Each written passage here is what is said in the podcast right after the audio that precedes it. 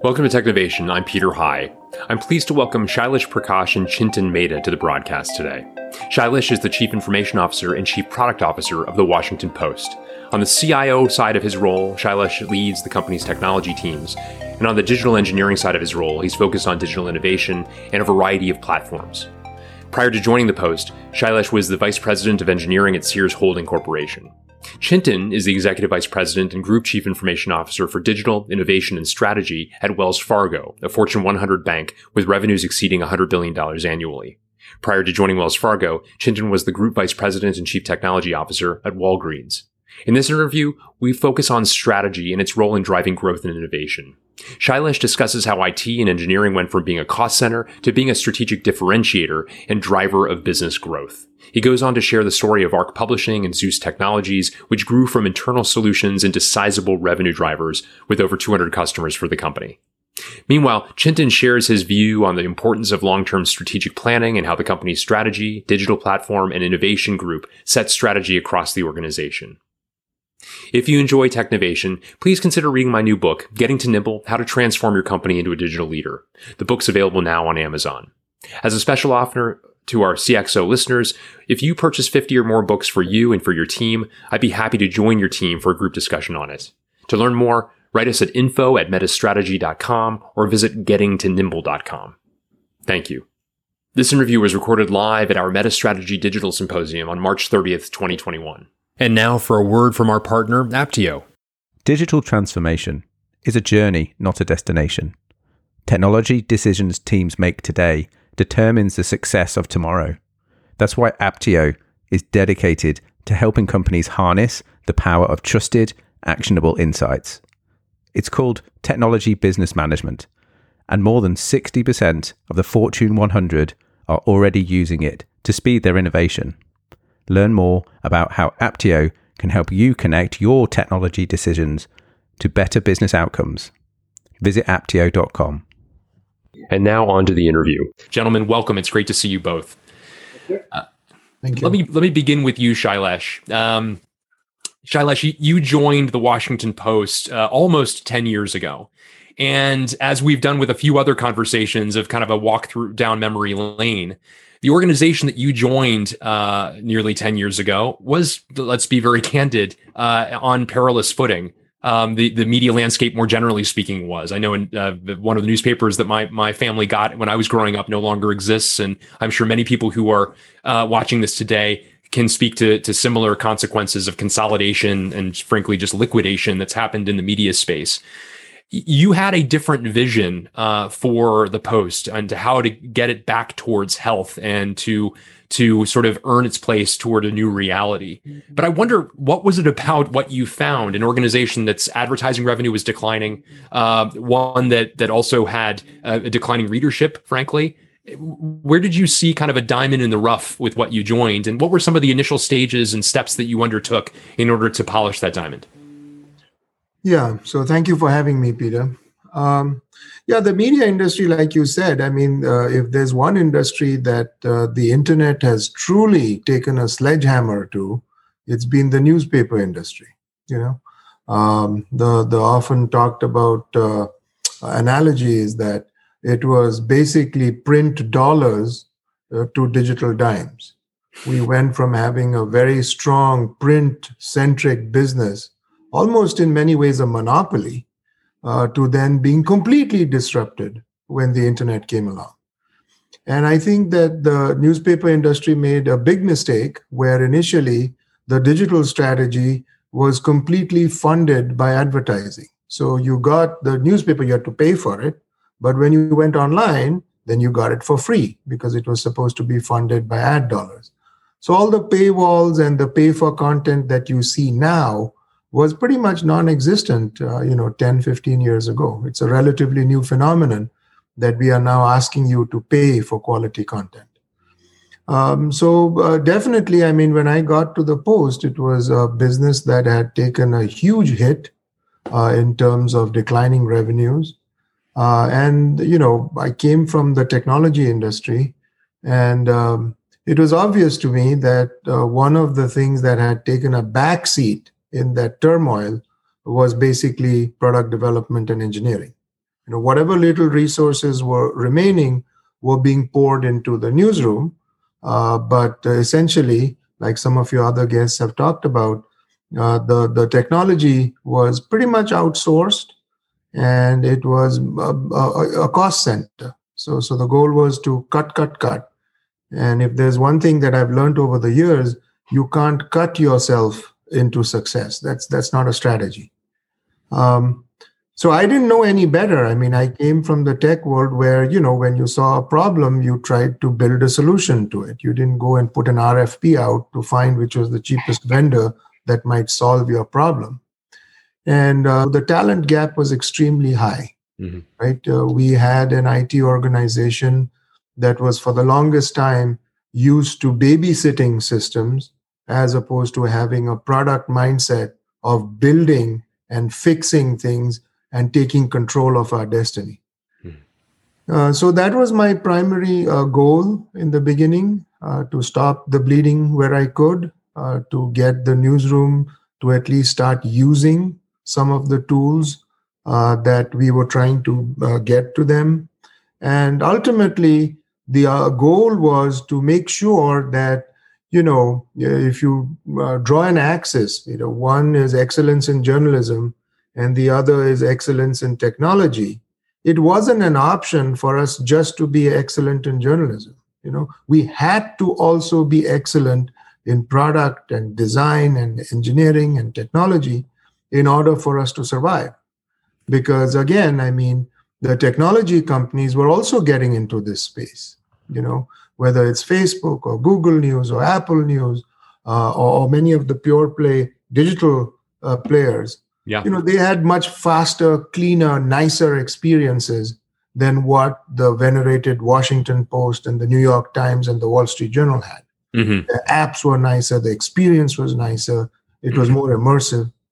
So, you know, net net, it really wasn't an option. You know, we had to be best at both in order not to just do well but to survive. Mm-hmm. and that was the conversations that i had uh, with my ceo at that time and the cfo to say this is not an option. I mean if we go on like this uh, just cutting uh, it is not going to end well uh, for us because we have to be excellent in both very interesting insights. Thank you for that. I look forward to continuing the dialogue with regard to that journey. But let me turn to, to Chintan Mehta. Uh, Chintan, uh, as I mentioned before, the Chief Information Officer, Head of Digital Technology and Innovation at Wells Fargo, a post you've had for roughly three and a half years now. Uh, I wonder, that's an interesting uh, purview that you have, Chintan, uh, digital innovation and strategy. And I wonder if you could talk about the kind of through line between those three different disciplines that are within your purview. Yeah, no, for sure. The uh, and it so turns out that the the sequence of the letters is a little bit off, but it is a continuum if you think about it, right? And people people talk about it all the time, uh, which is strategy. The way we see it is something which is at least five plus years out, um, and the hypothesis being that we can do all inward looking conversations we can have as many as you want to have but i think the the sort of the disruption coming for every industry financial services no exception wells fargo on top of that is even less of an exception uh, the disruption coming is going to come from outside in. The vectors it's going to take is going to be very different.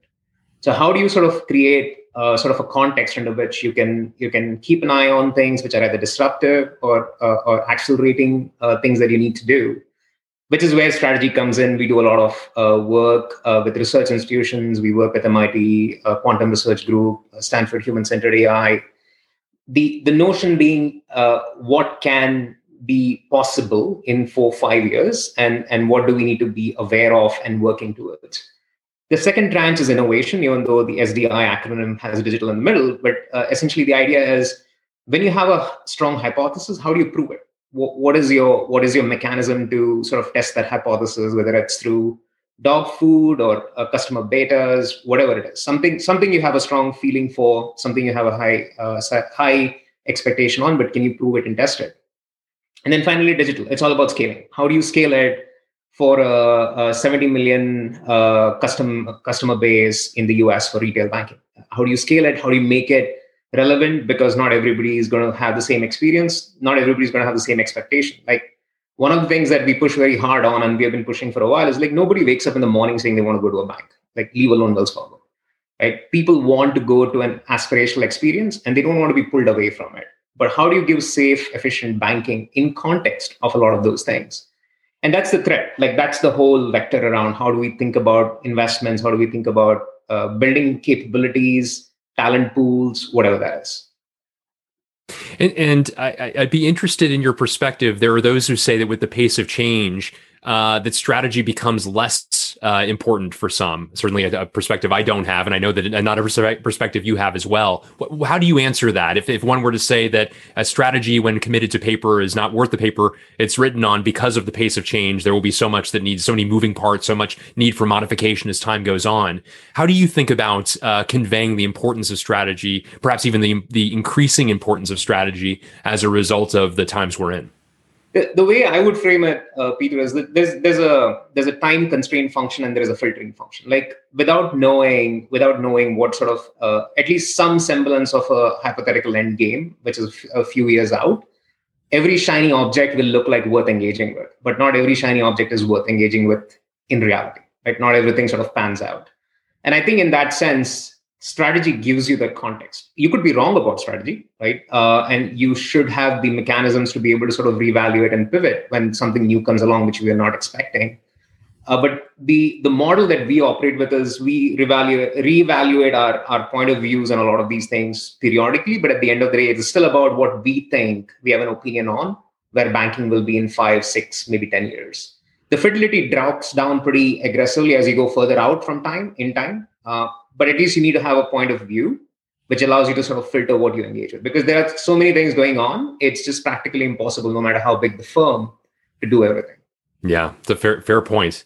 Shailesh i want to go back to you. Um, one of the really remarkable aspects of your story has been the strategy that you formulated and the plans you put in place um, in order to develop this product mindset that has come up in a, diff- a variety of different ways. I want to I want to to cue up the story that you've told me on on several occasions of the development of Arc Publishing and now uh, the uh, expansion into Zeus technology. If you could just take a, a few minutes and talk a bit about how uh, transforming the platform that uh, the post itself uh, publishes on became a, a, revenue opportunity more broadly across the, the organization and the industry, uh, one to the tune of, of, of, quickly growing to 100 million in, in revenue uh, and perhaps more. Uh, talk a bit about the, the, the story there, if you would.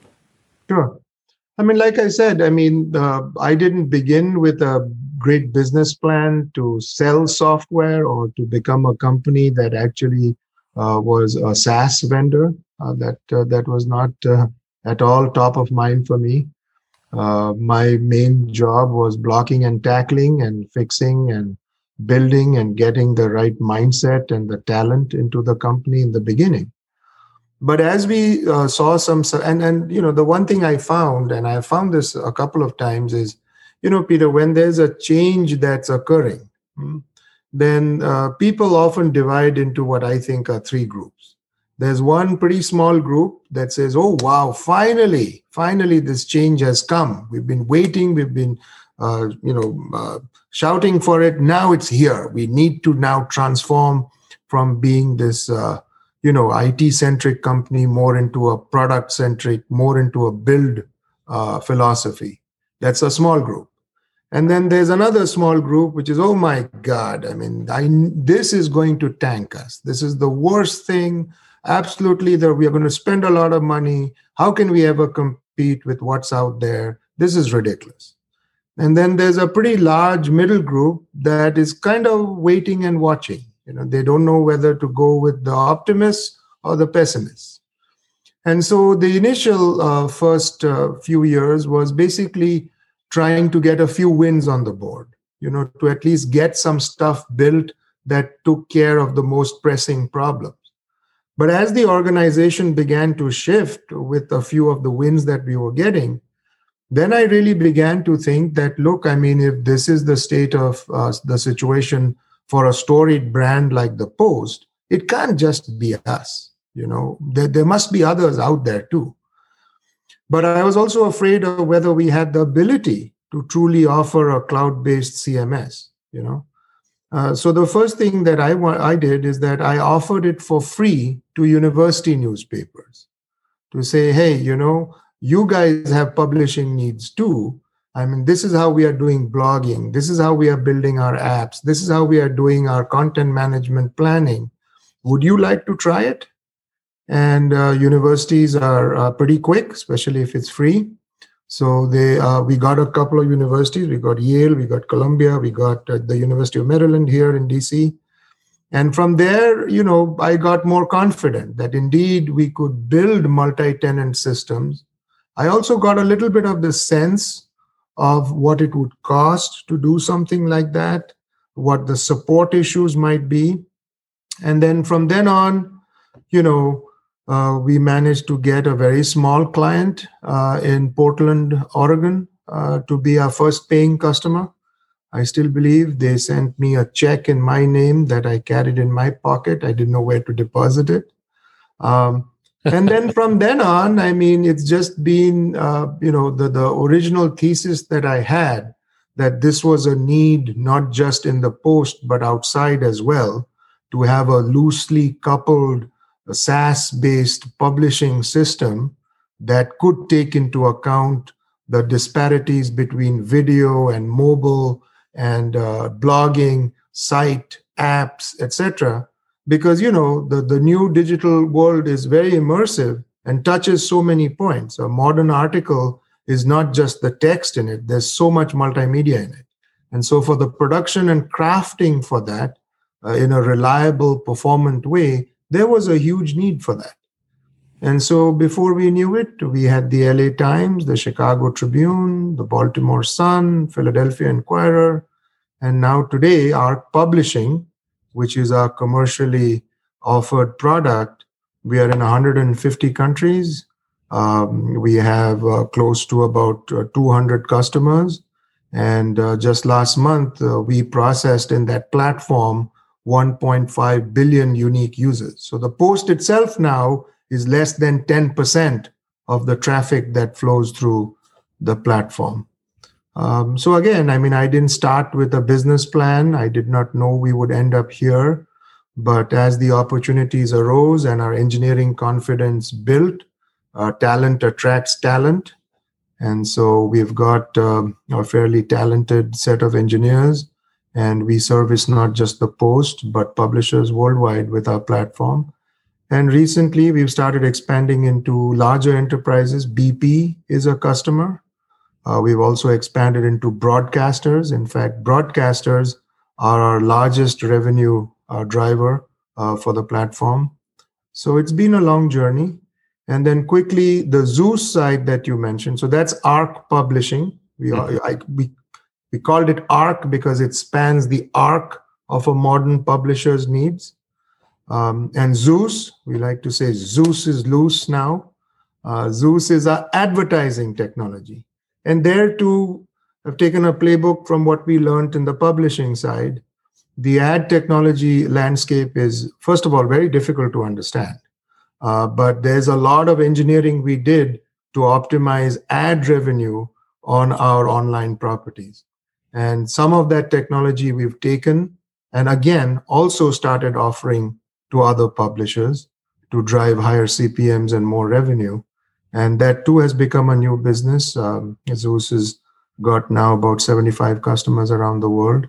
So that too um, is another revenue generating business that began as fixing our own problems, but then offering it to other customers as well. Fantastic! Wow, what a great, great series of stories there, Shailesh. Thank you so much of finding that that uh, thing you're solving internally becoming kind of a de facto standard for the industry, and then using that as an opportunity for revenue opportunity. I should mention you went from CIO uh, to, to chief product officer based on the great work that you and your team have done. You're now a consigliere to the the owner of the Post, a guy many people uh, will know of, uh, Jeff Bezos, as uh, in a variety of ways, including being on the, the board of his space company Blue Origin. Um, Chintan, I'd love to go back to you. Um, you, you, uh, prior to the pandemic, we're working a lot on thinking about digital experience and incorporating a strategy around that. And obviously, that becomes all the more sacrosanct, more important during these times. Talk a bit about the learnings uh, during crisis about the changing habits of your customer base and how you thought about the evolution of di- digital experience as a result of that. Yep. So I think I think there were two two vectors in a very simplistic sense. So there was there was the the the colleague vector, which is like people who were in branches, people who were in the offices suddenly couldn't be in the branches and offices. But these these people provide an essential service at the end of the day. So how do you enable them to actually continue functioning? And and a, the network be, uh, became inside out, and suddenly your surface became sort of a completely different story around how what the endpoints are, where people are working from, even contact centers for that matter. So there was a lot of work that we had done as a precursor because as with every other organization uh, on a digital journey, we were evolving our systems and our platforms to actually get to that scale. What pand- the pandemic did was it just completely asymptotically sort of accelerated the transition. So there was there wasn't any sort of hedging, there wasn't any any alternative choice. You just had to go do it, and you had to do it as fast as you could. So that was one vector. The second one was in terms of customers' preferences. Right? When you don't have access to things that you're used to, muscle memory goes out the door, and customers have no choice but to use some digital assets. Um, we learned a whole lot around where we had gaps in our experiences. What what what we were finding was uh, all the generative research we were doing, all the eval research we were doing, they were missing certain basic aspects of what the uh, pain points for the customers are as they go through their their day to day lives and use banking in that context. Um, and and and I think what the biggest benefit, the way I frame it, at least for my team and for the people who I interact with, is that learning of how to move fast based on that feedback uh, in terms of being able to sort of incorporate the feedback that is coming from customers' usage of our services, products, offerings, whatever it is, and then incorporating that in the next iteration. Um, that has been like the most uh, valuable learning we have had uh, through the pandemic, and then even now as well. And you know, the processes that we redesign in context of pandemic. How fast can you make decisions? cross decision rooms across legal compliance performance uh, like all all different groups in there. It, it, leads you to being more nimble which is the bottom line of the whole story over here. Um, but everybody's going through it. So we'll see. Uh, the, the learnings continue. I don't think they end here. Yeah well, gosh, Shailesh uh, Prakash, Chintan Mehta, thank you both so much for sharing your perspectives on the remarkable journeys that each of you have led uh, in your organizations as well. What a great conversation. Thank you.